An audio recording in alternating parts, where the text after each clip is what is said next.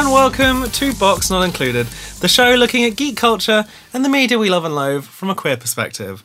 I'm Hamish and his amazing Technicolor Dreamcoat Steel. And I'm Jade, waiting in the wings, Rose. And in this episode, things are taking a theatrical turn. And no, I'm not speaking euphemistically or metaphorically. It's time to start the music. It's time to light the lights. It's time for Jade and Hamish to talk musical theatre tonight. Yay! um, so yes, musical theatre of shared love. What do we mean necessarily? What are we talking about when we say musical theatre? Yeah, when we're talking about musical theatre here, we're very much talking about uh, musical theatre as it sort of appears in the West, uh, because that is what we are familiar with. Uh, it's a form of theatrical performance combining songs, spoken dialogue, acting, and dance. Um, the themes and the emotions and the stories are combined through a combination of these aspects. There's overlap with things like opera and dance, but it's uh, sort of separate from that, given that dialogue and music are given equal weight. Um, music's been used. Theatre's like the oldest art form we have, and music's been a part of it since sort of pretty much the beginning. But the the musical, sort of as we understand it now, really took shape uh, during the 19th century, like Gilbert and Sullivan, uh, big sort of molders of the form um, in Britain, and Harrigan and Hart in the US. Then there's lots of like sort of Edwardian musical comedies, but I think when a lot of people think about musicals, it's like past vaudeville, and when we're coming in sort of the mid uh, 20th century, which is where the classic musicals start coming in. Though things like Oklahoma are earlier. But when people think about some of the famous ones, then we're looking at things like the 50s and 60s. That's where you get like your West Side Stories and your Hair, Chorus Line. Um, and then as you come into the 80s, we get some of the big British musicals like um, Andrew Lloyd Webber's back catalogue. um, there's actually a really good documentary, uh, The History of the British Musical, that was aired on BBC Four a couple of years ago. I remember watching it. It's super interesting. It's no longer available on BBC, but you can find it on YouTube. So if you uh, Google like BBC Four musical theatre, it comes up in Google. So no, that is super. If you're interested in like the history of British musicals, then yes. But um, you know, it's interesting. Um, people talk about about um, musicals, I suppose, being one of the great American art forms. Um, and I always think of it. I don't suppose I think of it as being a very British thing. I think of it as being very both. So, like, because when people think about musicals, they do tend to think of Broadway and the West End. Yes. I'm doing ridiculously jazz hands right now, I feel very on brand for an episode on musical theatre. For this episode, we um, did a brief uh, call out for potential guests. We wanted someone who had musical expertise and enthusiasm in equal measure. Yep. Um, but we sort of realised that we already have that in the co-host Jade. Um, this is what Hamish thinks. I would argue that I don't have a whole lot of historical information about musical theatre. Um, but um, Hamish twisted my arm in, in the very sweet way that he does. Um, but this is going to be very much our sort of personal experiences and relations to musical theatre. It's a topic that we uh, might come back to. Um, thank you to the people that did offer, by the way. It's just we decided, one, we're not very good at talking to strangers. yes. And so because this is something we're both very into and nerd out about in a pretty hard way, we figured we could probably fill up the hour with just us. Yeah, I think also um, I think of you as being my musical friend, um, but maybe you don't because, or think of yourself in that way. Um, but I think it's just because you, your feelings are maybe personal. We wanted someone maybe more objective. Maybe. But I think this whole episode will just be um, the history of our Our relationships and, and- feelings towards musicals. A bit like we've done a few on ones on tabletop and stuff. We'll probably come back to it in the Yeah. future with a, a more maybe critical eye. Yeah. And there's perhaps certain musicals that um, we might use as a framing thing to go more in depth into the genre, uh, but that might come up a bit later as we talk about them in passing. Yeah. Um. So, what do you think or remember as being your first sort of encounter with musicals and the musical theatre? I think the first musical I saw I can't remember exactly how old I was, but I was still in primary school and I saw Annie at um, my local theatre. And I thought it was fantastic. I just like, I loved that it was kids singing because obviously I was a kid. I thought Annie was really fun. I thought Miss Hartigan looked like the most fun I could ever have. And Miss Hartigan is still a part that I think I would probably really. not Hartigan? Hannigan. Miss Hannigan. Where is Hartigan from? Hartigan's from something, and somebody's gonna somebody message me where I'm going. John Hardigan. Where is he hmm. from? John Hardigan.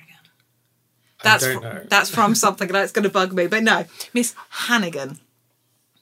John, oh, damn you are. That's going to bug me now. I'm very sorry, but yeah, no, it was Annie. Annie was my first um, exposure to seeing it performed, um, and that was yeah in primary school. That was my first exposure to the the form. Annie was the first musical I was in. Oh, who did you play? I played the butler. oh, precious.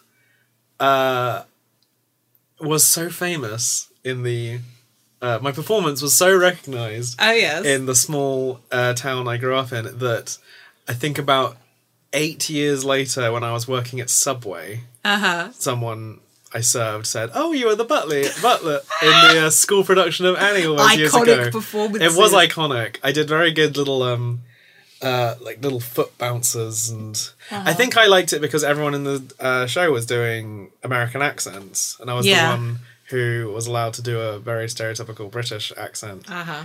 Had a lot of fun with that. Yeah. Um what was the first one you saw?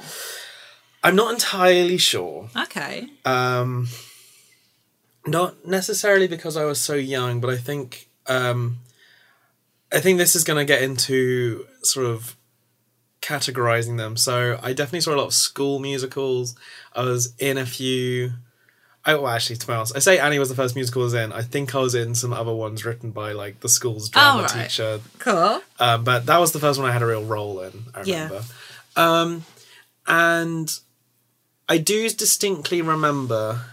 Um, I had a friend um, who, uh, looking back, I suddenly realized, oh my god, they were like insanely rich. I didn't notice as a kid. Well, you don't. I don't No, think. I just think they had. I just like, oh, they live in a massive house and they go and do all these things. And mum was like, Yeah. oh yeah, sure they do. um, they were both lawyers. Uh, Um, anyway, I just went over to his house one day and Yeah. they said, "What should we do for lunch?" I know. Let's go to Broad. Let's go not Broadway. Let's go to the West End and see what's on. oh wow. And we went, we to see Anything Goes with a before he was famous John Barrowman Yeah. in it. He loves Cole Porter. Um, so I went to see that.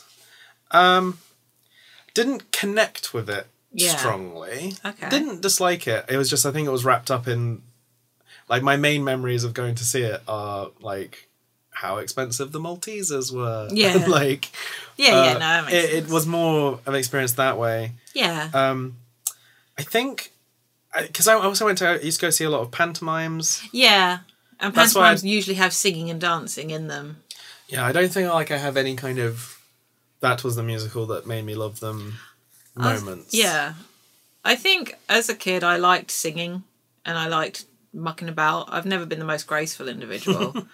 um, but the first time I was in a musical uh, was my first year at secondary school and it was a production of Oliver. Oh, nice.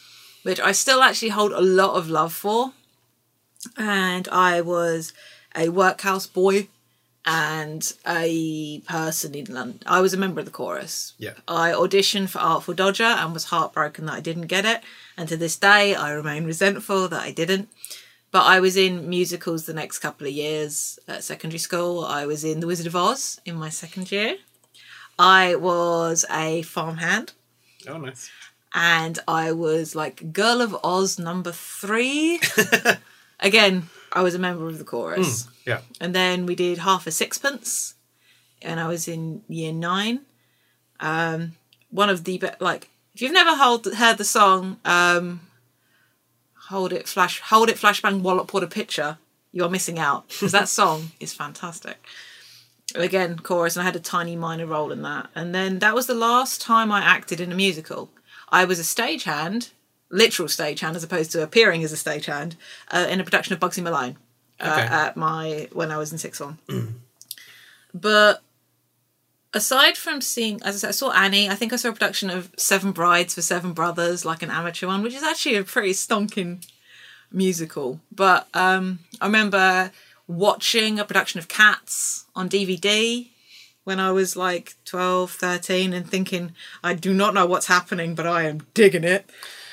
Yeah, I think my first interaction was probably watching musical films. Mm-hmm. Um, I remember watching Rocky Horror Picture Show and Little Shop of Horrors Oh, God, yeah, Rocky Horror. a lot as a child. Yeah. Um, not sure why I was allowed to. Cool, cool parents, I guess.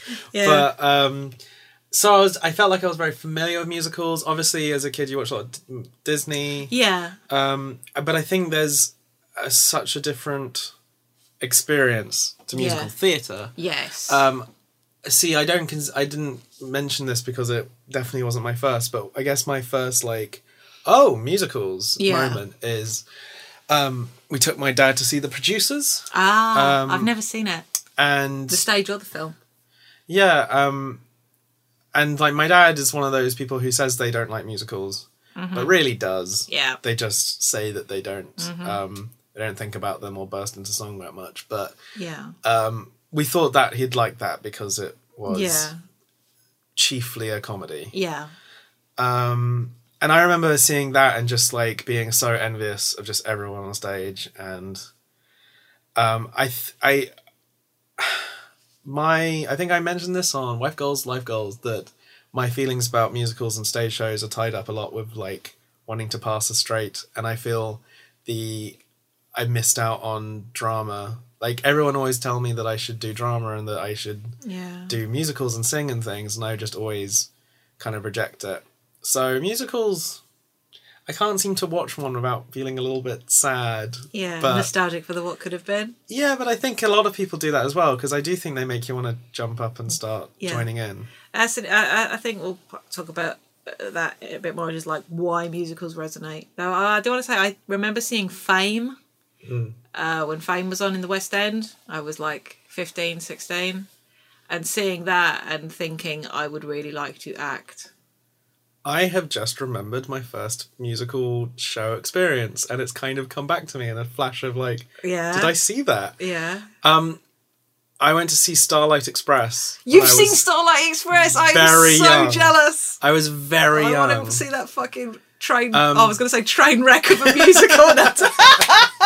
Maybe that was the intention. That's the Uh. plot, basically. yeah. Um, yeah, and I, the thing, I the thing, the reason I can't remember is that is that that's also the same night I had my first ever thing that was spicy.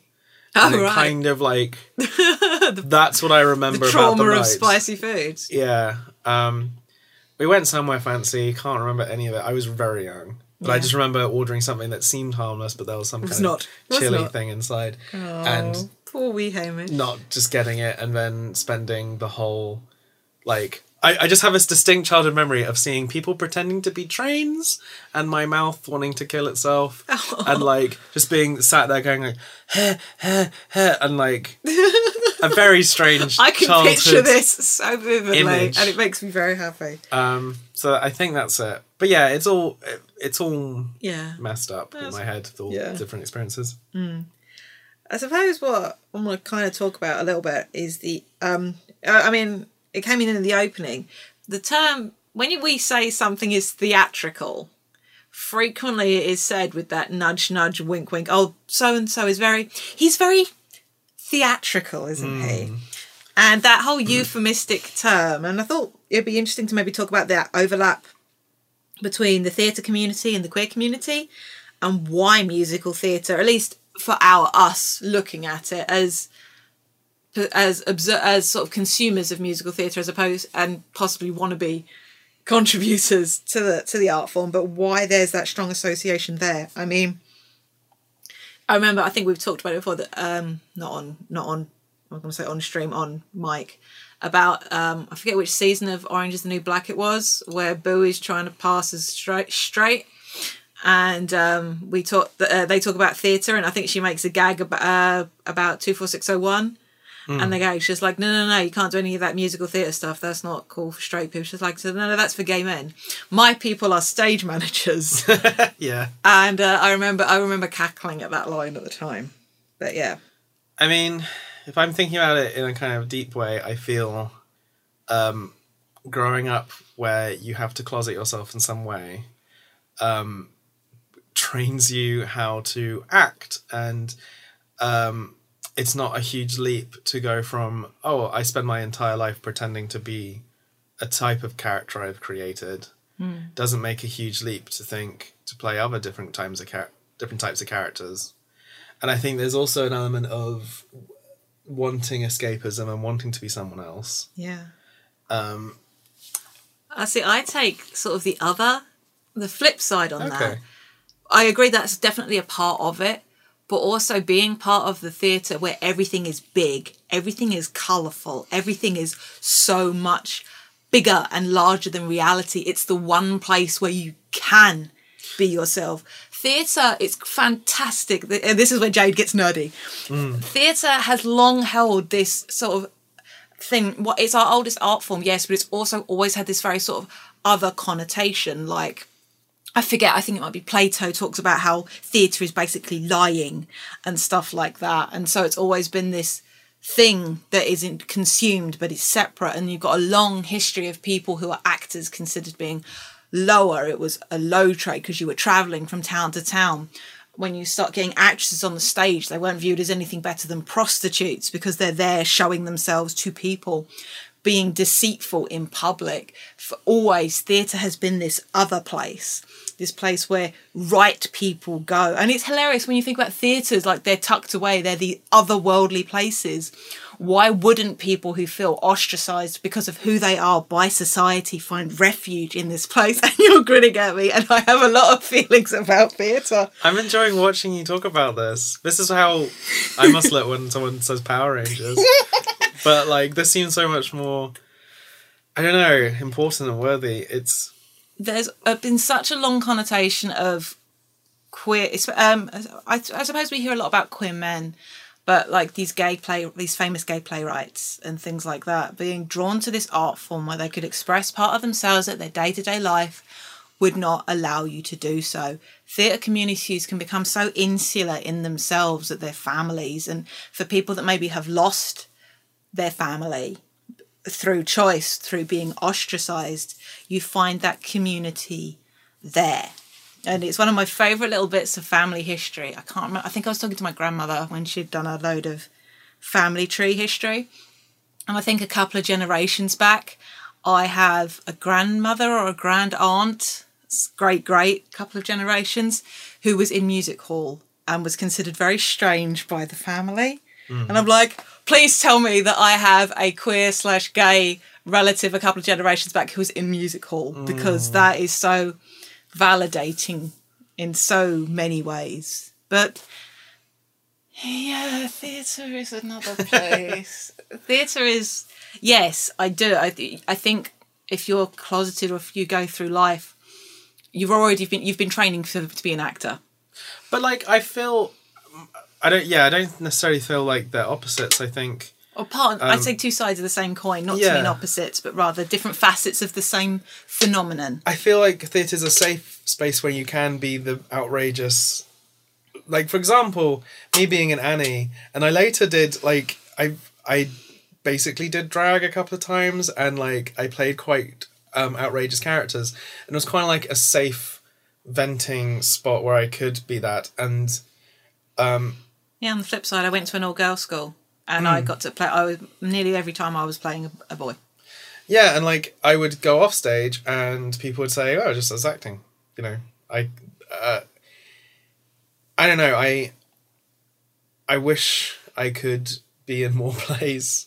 Um, I've been in a few, um, not musicals, but there's something about musicals as well, which is even more Yeah. magical. Yeah, because Um, I think it is because everything is dialed up. Like so often, like straight theatre. Like um, I said, the legitimate the plays rather than musicals are often trying to capture reality, whereas musicals are heightened reality. And yeah, they're just big and beautiful and. Uh, again, I'll probably talk about this a little bit more as, as we go on in the episode about why musicals strike a chord so much with me. But yeah, there's. I think there's just something to theatre that draws the ostracised to it, but also, and I don't like to dwell on stereotypes because that isn't always helpful. But there is a reason why the camp gay is a problem because a lot of gay men are, or I say are, a lot of gay men are.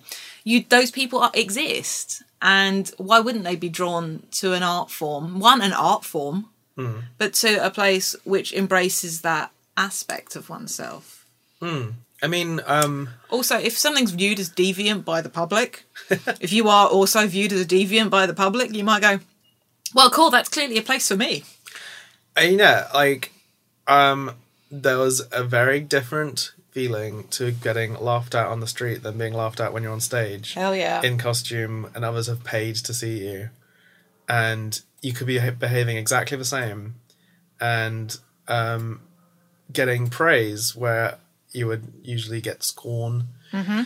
Um, but, but uh, something I do find interesting about musicals is that uh, it's not a genre necessarily because People like to say it is, but it's there are the big giant camp sort of here we are Mm-hmm. shows and then they're quite moody uh yeah. bleak musicals Yes. um and We're looking at you, Les Mis. yeah but like Not just Les Mis, um but quite yes. often even like when Les Mis there's very different genres of music going on or Mm-hmm. very different tones and obviously you want to sort of capture the full range of emotions in a show Yeah. Um, but I don't know. I just I, I I get very frustrated with it being dismissed by people who say they don't like musicals because it just. What does that mean? Yeah, it's like people who dismiss animation as a genre. yeah, like It's like no, you don't understand. There, there is a world of things contained within that banner. Musicals, musical theatre isn't a genre. Musical theatre is a form in which many genres can be presented. yeah. Um, I mean, an element that does make me slightly bitter. Mm-hmm. I'm not. I don't have any solutions on how to Yeah. solve this. Is that um, musicals are a great way for marginalized groups to be celebrated, but it's still quite a exclusive Yeah. uh, form. Especially just like the big shows are so expensive, don't. It's horrifying. So me. hard to get in, and they're only showing at one, like often showing at one place, so you have to travel, and I think that's part of why there's a lot of risk involved. Yes. So I would see so many more shows if I didn't absolutely guarantee I'd have a good time. Mm-hmm. Um, at university, I had a friend who very legally um, had access to super cheap tickets. Yeah. Um, I think their their mother had done many years as a principal of a special Yeah. needs school and was allowed access to the Yeah. tickets afterwards as a present. So I went to see some musicals I never would have seen before, and I saw the um, I saw Viva Forever, the Spice Girls musical, How was it?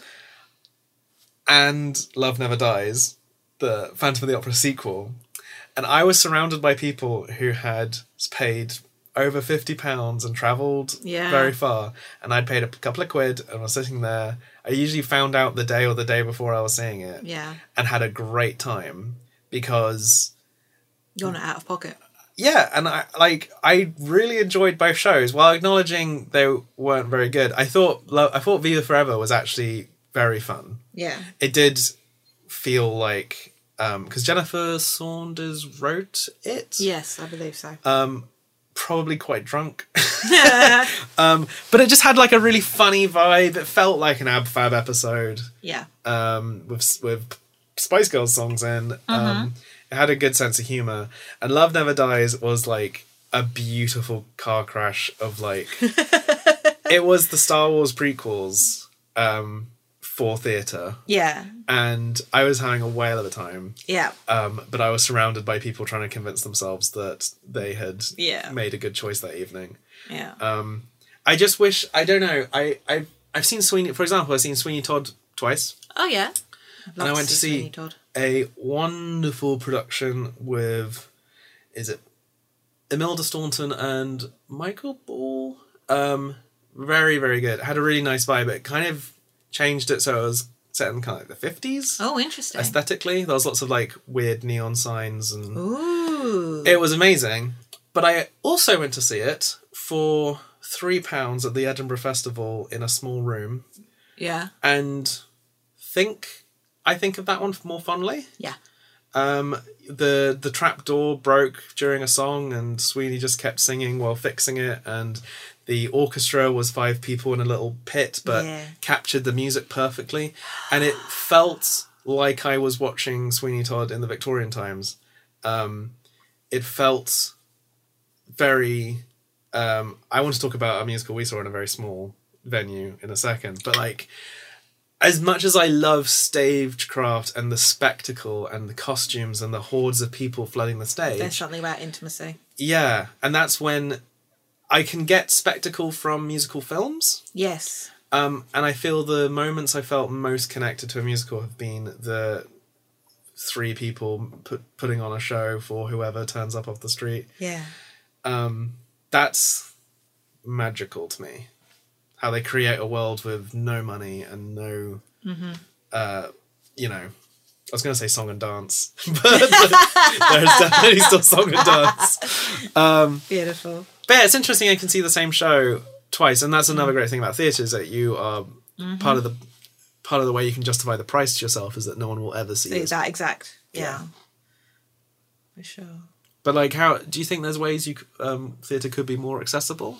There- Fix this problem. Um, in the UK, I think there's this good thing where now they do live broadcasts. Um, like National Theatre Live program, I think is really great, and uh, it's different here with regards to paying performers' rights.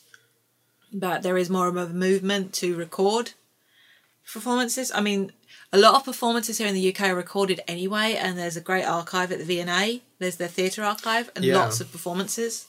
Um, I plan to go there and like camp out and indulge.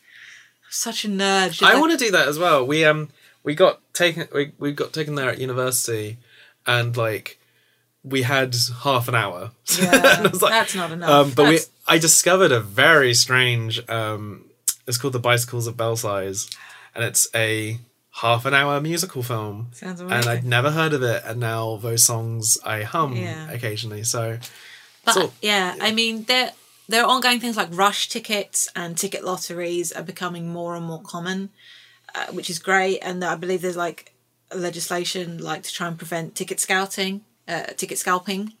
Sorry, which is great. I do think it's too expensive. There's a reason why I've not seen The Lion King, for example, even though I'd like to. I understand the like musical theatre is an incredibly expensive art form to put on. It's labour intensive. However, I do we discussed it being very exclusionary due to its price and its location. And while travelling productions are great, like touring productions are awesome because they take plays that maybe people wouldn't get to see otherwise. I mean, I'm quite lucky, even though I've, I've never really had much money growing up. I do live close enough to London that going to see a play there is something I, do, I, would- I don't have to get a hotel for. I can literally go see a play and get the train home again. And that's, I'm very lucky in that regard. But it's to do with the production companies, um, especially if you want to get young people interested in the art form. But there are ways in there that people do try to make things more accessible. I just think more of the same thing can be done because there isn't. It's not that like there isn't the audience for it. yeah, I mean, if a show is charging hundreds of pounds for seats and it's selling out every night, there's no incentive for them to No, there's not. uh, make cheap seats. But I often, and I'm sure we'll talk about this more in a second, yeah. but um, I often heard people who went to see Hamilton were often surrounded. Hamilton. Ha- yeah, it's a, it's this really interesting. I think it's about um like Canada or something. I don't know. Alright. It's I I have not really heard of it, but apparently in this show, um, in the in the audience, the joke is Jade is wearing a Hamilton t-shirt. Uh, but the um And has a Hamilton tattoo. yes, but even so, for example, people would go and they'd spend you know a huge amount of savings and a lot of uh, energy to try and get the tickets, and they were surrounded by, uh, and they were sort of super fans, and they were surrounded by very well off people who thought they'd just check out this new thing that they'd heard about, which I'm not judging people for doing, but they often found themselves surrounded by people who, oh, it's rap. Oh, what's this? Why? But why? Why does George Washington look like that? They were surrounded by people People who for get- theatre, is just a, a night out that Yeah. they, you know, they might do several times in a week because they can, and that's you know that's the dream but it's also uh, something like hamilton for example it should be should be shown to people who need it Yeah. um and it often has to by necessity uh, block them from seeing it in a way but we can talk more about positive things yeah. um, in terms of uh, musicals yeah. um, are there we could just talk about some faves favorites Okay. or like more recent ones because we talked about ones that we have you know grew up with that are very influential but in the sort of the current oeuvre. What do you what instantly leaps to your mind? You can say hamilton. We could just talk about hamilton now I can't just talk about Hamilton. um, you have to live it. I am a very big fan of Hamilton. Yes, I was lucky enough to see it in Chicago uh, last year, uh, but this was after having been obsessed with it for like a year and the soundtrack. Uh, Hamish's right. I am currently wearing a shirt of it. I have a lyric from it tattooed on my wrist. Um, what's interesting is I would say that while Hamilton is like this fucking cultural juggernaut for a reason. I maybe because of how far back I was, seeing it live, while wonderful, was not the earth-shattering theatrical experience that it might have been otherwise. What was, however, was In the Heights, also by Lin Manuel Miranda, which I saw uh, in the King's Cross Theatre in London, and I didn't know what to expect going in. I had never listened to any of it and I was a mess. Like shuddering, sobbing tears by the end of it. And as an experience to go through, I was just in awe. And that's like up there with like my best theatre experiences. And I love the songs and that. I love the themes of it. So yeah, though the two Miranda musicals are very dear to me. Um, Really, I, I loved Avenue Q, and to be honest, I still love Avenue Q, even though I don't necessarily agree with some of its politics anymore. I I saw that at the age of twenty two, which is a great age to see Avenue Q because there's a fucking lyric in the first song because you are twenty two and you live on Avenue Q. It's like this musical, it's speaking to me, and it has puppets, and the songs near hideously catchy. Like I can still sing most of Avenue Q without lyrics. Um, so I'm a big fan of that. I, I could talk about various musicals I've seen. I mean, Hamish and I got to see uh, Shock Treatment, yes and that is by far one of the best things I've ever seen. Yeah, so I guess for people that don't know, um, Richard O'Brien wrote a sequel to Rocky Horror Picture Show, um, and it's a movie. You can watch it, um, and it was a bit of a flop, to say the least. Um, for a very long time, the official Rocky Horror uh, fan club uh, it did not acknowledge its existence and refused to give it any time of day. Um, the th- I think part of the reason it's so disliked is that while it has a lot of the kind of musical, uh, well, I think musically it's on par with Rocky Horror Picture Most Show. definitely.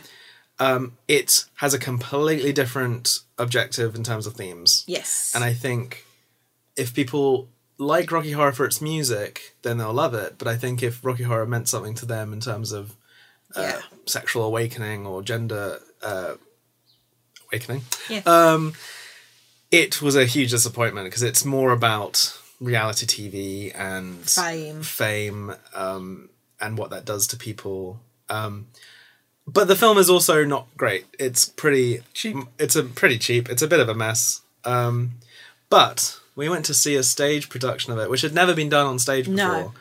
Um, where they pretty much fixed the Everything. whole everything. They fixed the everything. They fixed the everything, which was so wonderful because then you could put the songs on show.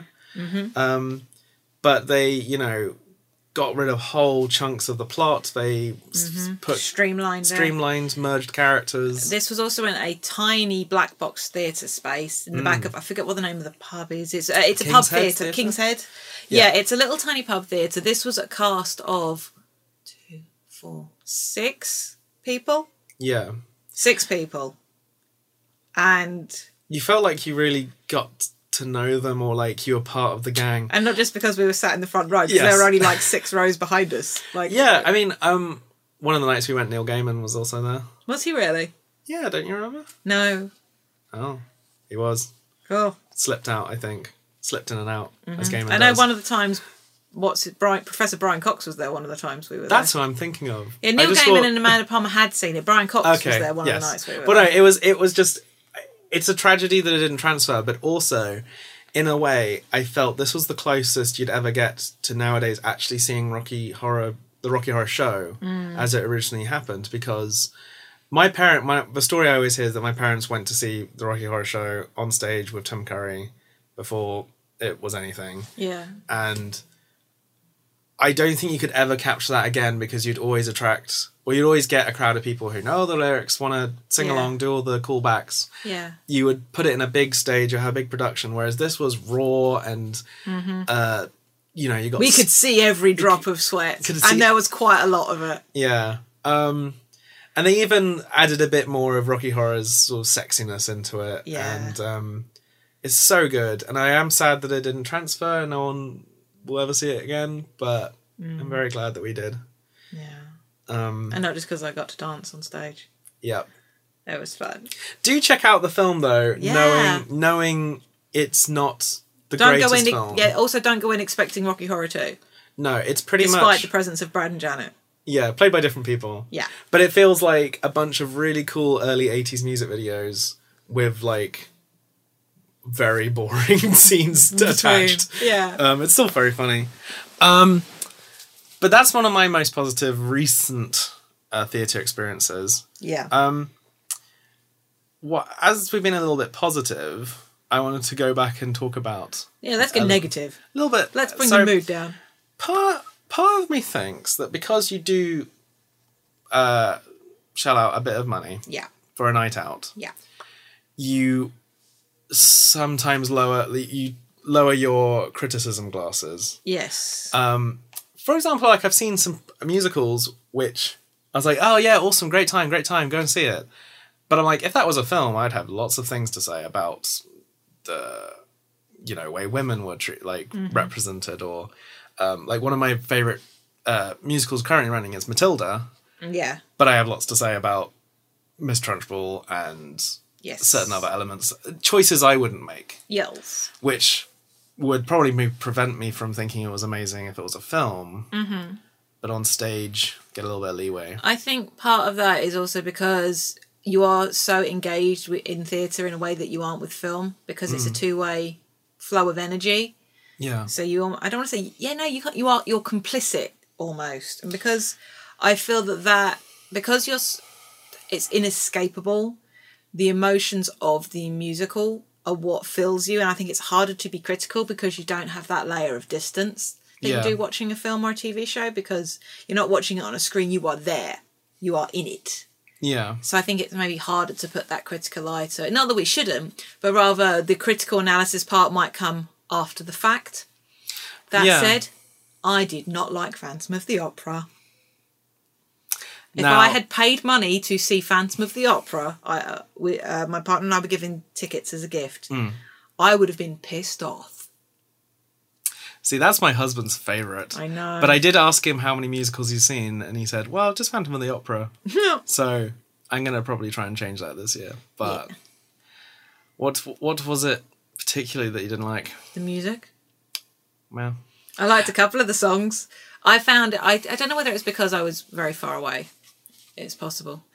But I, I didn't feel connected to the characters. I think was part of the problem. There, are, I'm not saying the performances weren't good. Um, oh, oh, I forgot. Ben Forster played uh, the Phantom, and he was excellent. And I have seen, I saw a TV broadcast of when he was Brad in Rocky Horror, which was fantastic. um, I've shown Hamish has watched that one with me, and we had good fun watching that. I also he was also uh, Jesus Christ in Jesus Christ Superstar in, in the same production that Tim Minchin played Judas Iscariot. I do think uh, musical. So, for example, I, th- I think ultimately, if you just don't like the songs, it's quite hard to. Yeah, you aren't going to enjoy the, the the experience of seeing them. Yeah, I mean, so for example, I want to like this more than I do, and I w- was very excited at the prospect of seeing it with you, but I don't really like the music in Rent. I wanted to see Rent for the experience of seeing Rent. Yeah, same. Um, the prices that they were charging to see it, not so much. Also, I was I've only seen the film, and I was hoping that if I saw the music live, I'd like enjoy it more. Um, Rent, I think you cannot, you cannot lower the importance of Rent within the musical Exactly. canon. Its contents, its musical styles, regardless of if you like it or not, and the issues within the story. And there are a lot of issues within it. Um, uh, what Jonathan Larson did with Ren, I, don't- I can't think be underplayed. I mean, he, by certain, he's not the only person that's done something amazing with it, but that choice to have very contemporary sounding music and a contemporary theme.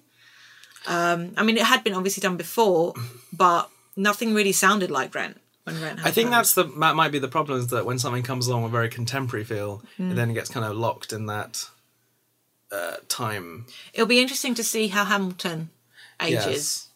and how it'll be updated. For example, um, my friend Madeline, who runs Dissecting Dragons, often likes to talk about how um, the sort of the original productions of Les Mis had a very synthy Yeah. uh, feel to them, and that over time they've orchestrated it a bit more to make it feel more like you expect from that kind of film. yeah.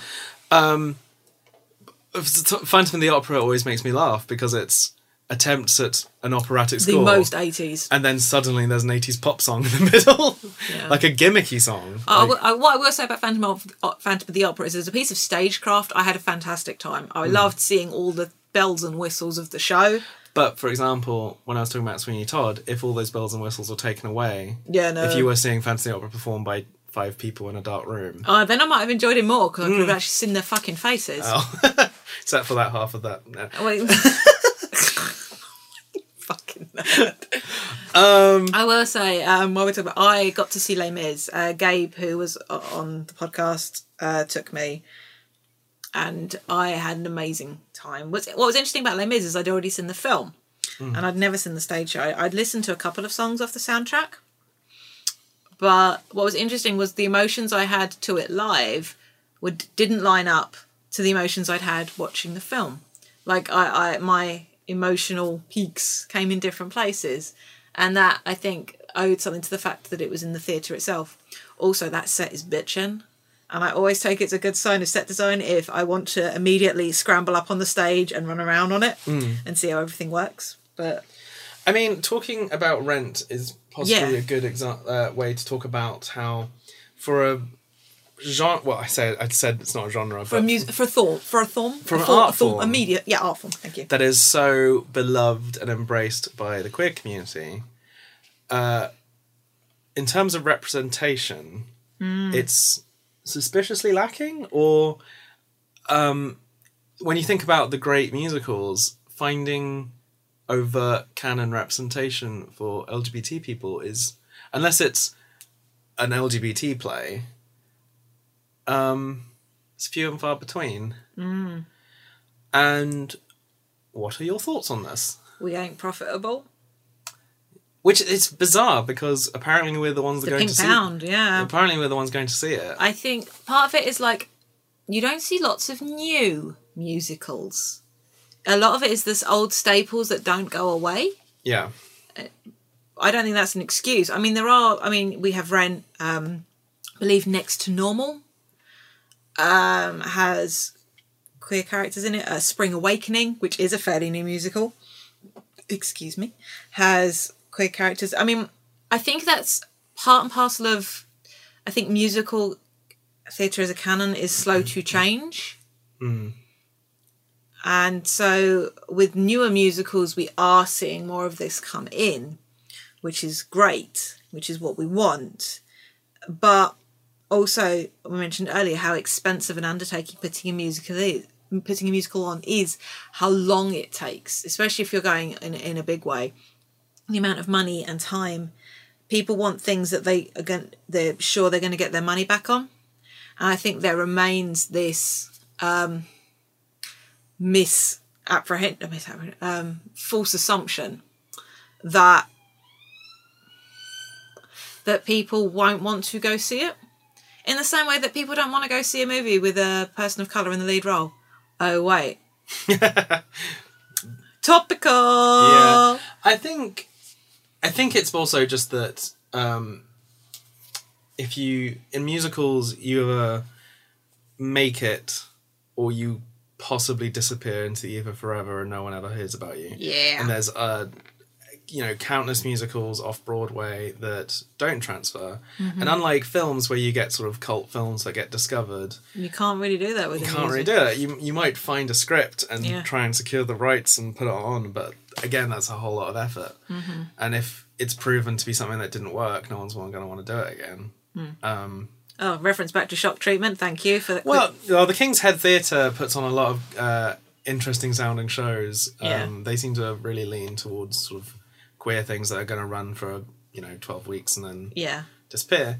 Um, I think this stuff does exist. It's just yeah, Finding the audience, finding I think every theatre just wants to they want find a thing they can run for ten years. because they want money. Yeah. Because running a theatre is an expensive thing. It's an un, it, it's a business. Yes, it's an art form, but theatre, I think, more, perhaps more than any, unlike a movie, which is in theatres for a time and then goes. Like a musical lives and dies by how many people are going to see it. but who tells the story? I see what you did there. Actually, I want to mention briefly Hamilton because I have, a, you know, I've had a few friends who point out some criticisms about it, but I think part of it is that Hamilton was designed to be an off-Broadway show, and it's then and then it, it explodes, and then gets subject to certain criticisms, maybe. Um, but I don't think I think it's that it's because it's there's a different kind of show happening on off Broadway yeah, um, it's not like it's not like Andrew Lloyd Webber tested out his School of Rock stage adaptation like in an independent small little theater to see if it worked. It was he's a brand. He makes things for you know yeah, mainstream big theaters to fill every seat. For sure. Um, and the people making the sort of the interesting I'm not saying it's not interesting, but the people making the um, more progressive or the more risky Hmm. uh, plays are the ones that do uh, if if they run for a year that's a massive success. but I mean, while you make a valid point, Lin Manuel Miranda was also incredibly bankable, Yeah. given the success of In the Heights. Yeah. But also, he wrote the mu- he wrote some of the songs for Bring It On the musical. But like I'm I'm thinking yeah, I'm thinking like just something about Hamilton's uh the the, the premise of it is Yeah. very off Broadway. Yeah, no, I agree. It's not a bankable idea. Yes, no. Um when you not. I mean I don't know why um you know cats are but like um Because Andrew Lloyd Webber was at the height of Andrew Lloyd Webber. yeah that that whole idea you can kind of do anything. Yeah. Um I mean I I kind of want to there's a kind of running joke of like blank the musical. yeah. Um, I love often thinking about what would make a good musical. Yeah. Um, and like, what do you feel about sort of film adaptations or things that Film adaptations of musicals or musicals that musicals that come out come out of films. Yeah, Um, well, I really want to see Waitress. Hmm. I, I would have liked to have seen that when I was in New York, but I couldn't. Um, but that's an example that I think is really interesting and wouldn't. Having seen the film, that isn't a film I would have gone. You know what? I'd love to see the musical of that. yeah, Matilda, I wouldn't have made the jump. I think it's great because I think there's a certain amount of safety net yeah, if you're adapting an existing property as a musical. But I think in the hands of the right composer, I think you can end up with some really interesting. I'd really like to see Groundhog Day. Yeah. I've never seen the film, but I also have a lot of respect for Tim Minchin as a creator. Yeah. So I mean, um, as I haven't, I've yet to see Matilda, and I don't want to listen to any of the songs because I just really want to see it. no, I think that's the right choice. Um, I. I mean, for example, because I've just mentioned it, Yeah. something like School of Rock Yes. is like a very easy, okay, I know where the song's going to go Mm. kind of idea. Um, but I really, I get intrigued when someone says, oh, have you heard of Blank the musical? I actually, I really, really liked the Sister Act musical. All right. Um, and I think it makes so much more sense as a musical than the film. The film has some songs in, yes. but um, they sort of change the era and they change a few things, and it just it feels more worthy as a musical, which is kind of interesting. It feels like um, Yeah. they solved the problems Yeah. No, that makes through sense. to music. me. That makes Um, sense.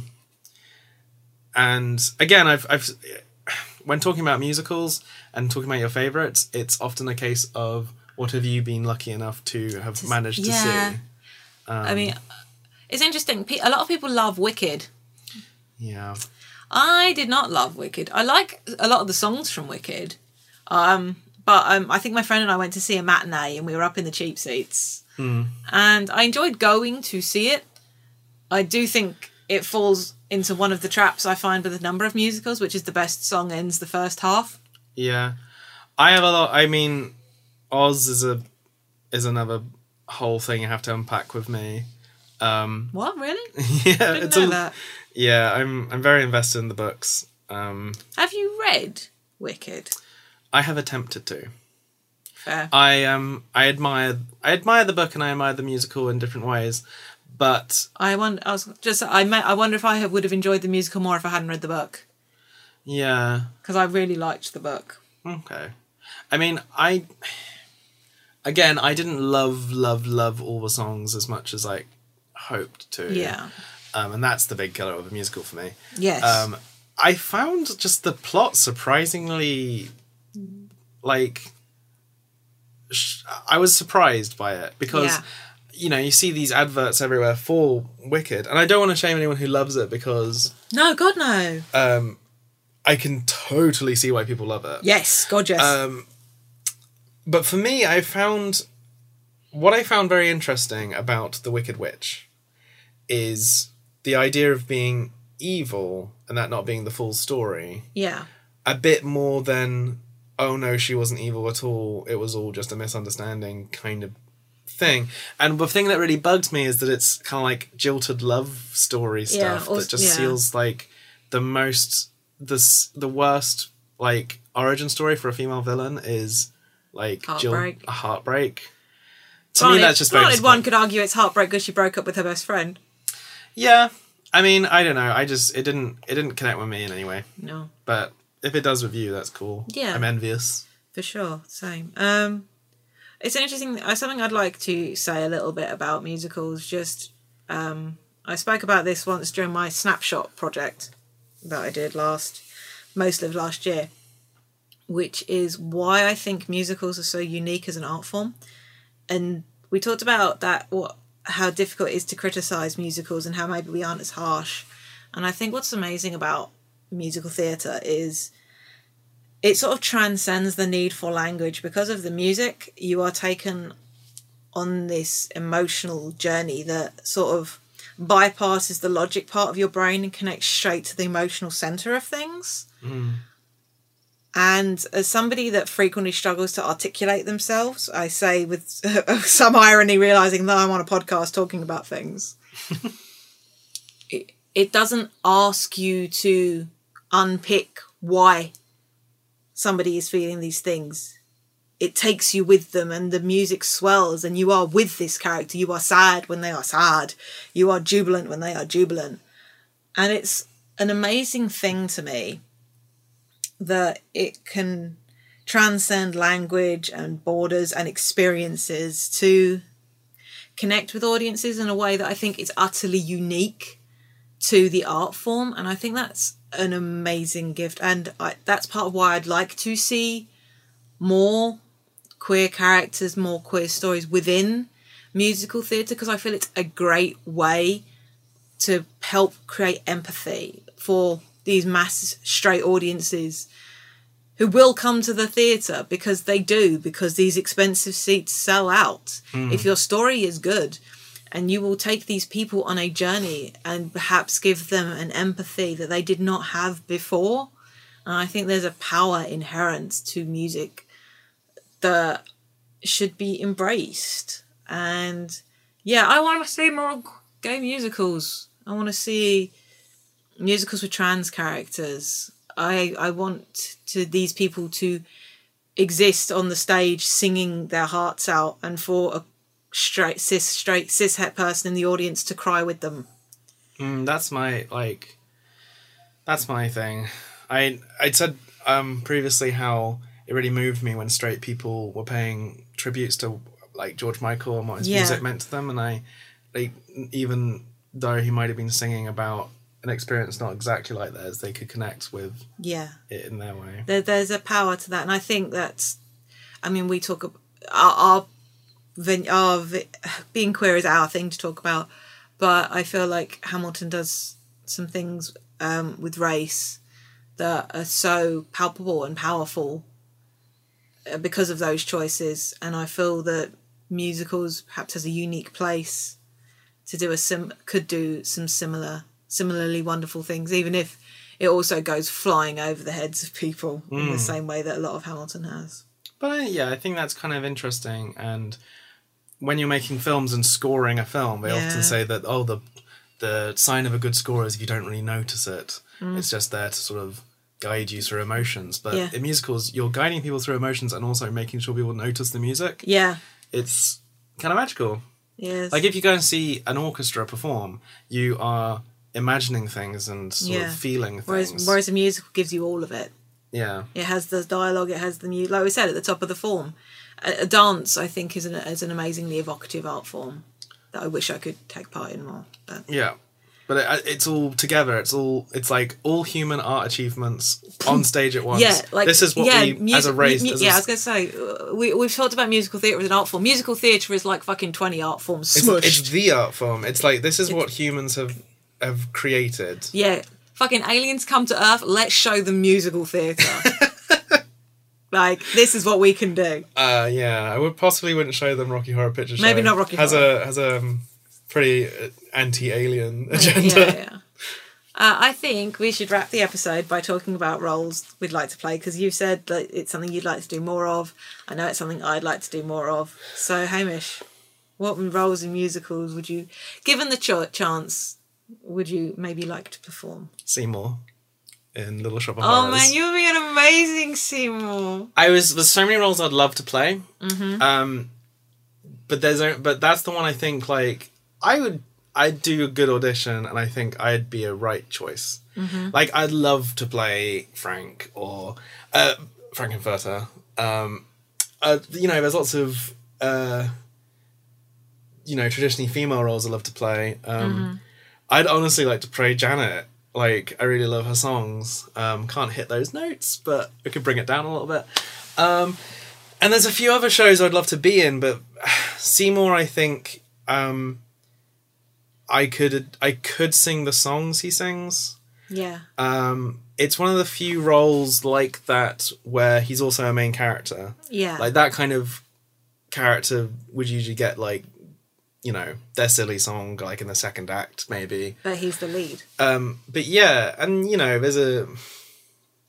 I don't know. I think it's a really sweet uh, story, and I would really like to do that. And I want to act with a big, big puppet.